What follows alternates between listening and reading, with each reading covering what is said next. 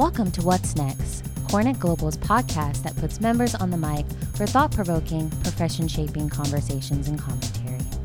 In this episode, Colleen Lex, our V P of Partner Development, sits down with Adam Hoy, V P of Worldwide Real Estate and Facilities at G S K, to discuss the role C R E plays in today's corporate structure.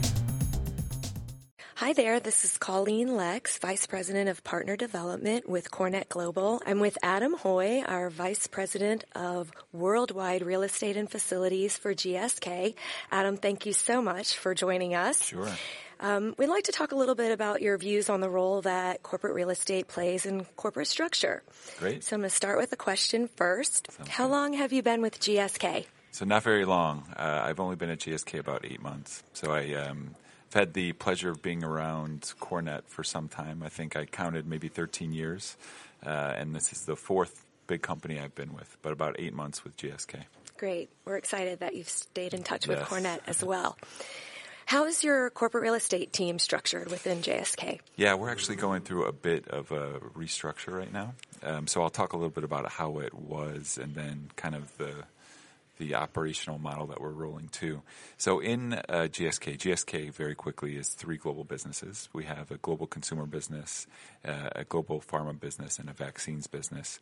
Uh, the Worldwide Real Estate and Facilities Group, we have three primary Uh, objectives or three primary services that we offer the business. We we do real estate, we do facilities management, and we do capital projects. So for real estate, we look after all of G S K. So all three businesses, we have about five hundred properties globally. We do all the, the buying, the selling, leasing, lease admin, portfolio strategy, et cetera, for Um, for the business, and that's a that's a global function. Uh, our other two services, facilities management and capital programs, we deliver to the majority of the portfolio. So all of our pharmaceutical uh, R and D facilities, we do both both services for all of our big commercial properties. We don't do either for our large manufacturing sites or for our logistics portfolio. So um, a little bit different between real estate and F M and capital projects. So the way that we were operating uh, up until recently, we had two operating groups. So we had a group that we basically squared off with our assets is the way I would say it. So we had an R and D group, an operations group that focused on our R and D facilities. And we had a group that looked after commercial sites. So that's our two operating groups. And then what we we had um, what I would call center, centers of excellence in G S K. They were called towers. We had an infrastructure services tower, uh, a soft services tower, a real estate tower, and a scientific services tower. We made some adjustments in the new model that we're going to now. We're going to more of a traditional regional approach. So we'll have a head of R E F. So R E F is our acronym for Worldwide Real Estate and Facilities. Uh, we'll have a head of R E F for the Americas, a head of R E F for APAC, a head for Europe, and then we'll have four very concentrated and focused centers of excellence. So one that looks at F M services, one that looks at real estate, one that looks at capital programs, and one that looks at after strategy. And then that'll all be underpinned by a risk and compliance team. So that's our new operating model, and we're rolling that out. We're kind of in the middle of rolling that operating model out now. Great. Sounds very exciting. Mm-hmm. What do you think the benefits uh, corporate real estate brings to the business? Yeah. Um, so that's an interesting question. I think when you come to events like the one we're at now, um, that's one of the primary questions that people kind of search for, and you, you kind of pick out through through different sessions. For me, uh, our role really is about providing productive spaces for our business. So whether that would be in our in our industry, if that's productive office buildings, if it's productive lab space, if it's productive manufacturing facilities, it's really about allowing our company to be productive every day at work. So that would that would be the main driver of what we're doing every day and the key value that we could bring to our business. Great. And how is your role changing within the corporation? Well, I think that's good. A good question. Um, you know, and again, to kind of kind of bring it back to CoreNet and some of the things that we do here, I think the role has evolved over time. Um, I think we're getting much more strategic in the conversations we're having. Uh, you know, the, what, what I always say is that we need to be brilliant at the basics. We have to be able to do the basic services, right? So if it's a transaction, we need to be able to nail the transaction. If it's delivering facility services to a site, we'd be able to nail that, right? So getting the the the, uh, the basics done brilliantly is, is is kind of that's where we start. I think, excuse me. I think where we're where we're moving towards is being more strategic. So when I go back to kind of what I was talking about around being productive, a lot of the discussions we now get in are around what we're doing proactively to make our company more productive. So it's not just about the you know, the, the P and L and, and the expense side of the P and L, which is where we're, you know, kind of where we came from. But if I use examples, so within G S K, we're doing a, we have what we call a workspace hub in our, in our head office in London. Uh, and it predates me, so all the credit to the team that, that got it going. Uh, it basically looks at different experiments that we do in our workspace and the effects that the, the experiments have on our people. Right, so um, different lighting uh, types, different temperatures, different sounds within the workplace to see what effect that has on productivity.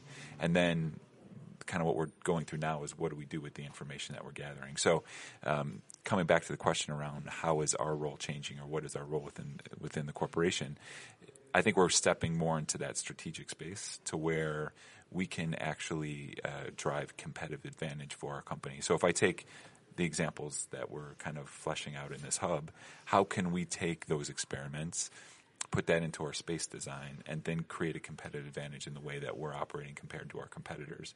So those are the types of discussions that we want to have with executives. It's not just about the food in the cafeteria. I know that's always the first thing mm-hmm. that we get, right? How clean is, again, going back to the basics, but it's about what can we do with our space that makes our people more productive and that drives top-line value for our company. So that's where I think we're evolving to as an industry. Great. And that also gives you the competitive edge in talent acquisition. For sure. Yeah, for okay. sure. Okay. So I know that you've completed your Master in Corporate Real Estate mm-hmm. designation. Mm-hmm. Can you tell us a little bit about your thoughts on what role continuing education plays in building your C R E team? Yeah, for sure. I think uh, continuing education in whatever form uh, there is, is is extremely important. So, you know, you take organizations like CoreNet. I think um, the organization has continued to keep itself relevant in continuing education, which is key. Um, I, I was asking somebody when I completed my M C R, and I, I think it was around two thousand thirteen. So it's been a little while now, and I probably started taking classes like in two thousand seven. Um, and my understanding since the time when I took it is classes are continuously refreshed, new content's being brought in, new classes are being added. Point is, um, it's important for my team to make sure that they're staying current with what's going on in the industry. Uh, and it, I'm glad there's organizations like CoreNet that provide those courses out there um, for continuing education. You know, there's other places as well. Um, I, I live in London now, and, and the good thing about living in a city like London is there's there's a massive corporate real estate population, so there's always uh, external type things I can go to uh, and learn a little bit from. So, um it's huge, and I think I, I always encourage it. I'm a big supporter of CoreNet and what CoreNet's uh, tried to do over the years. But as you know, there's there's others as well. So um, yeah, continuing education is, is really, really important for for the team, for our industry. Uh, we need to keep doing it or, or we're going to lose our advantage. Great. Well, thanks for all you've done to give back to the association. Thanks for promoting it within your team as well. And thanks for sharing a profile with us Thank about you. you and G S K. Thank you. I enjoyed it. Thank you. Great. This concludes this episode of What's Next. Want to record a podcast of your own? Have an idea or point of view you'd like to share? Visit cornet global dot org to learn more.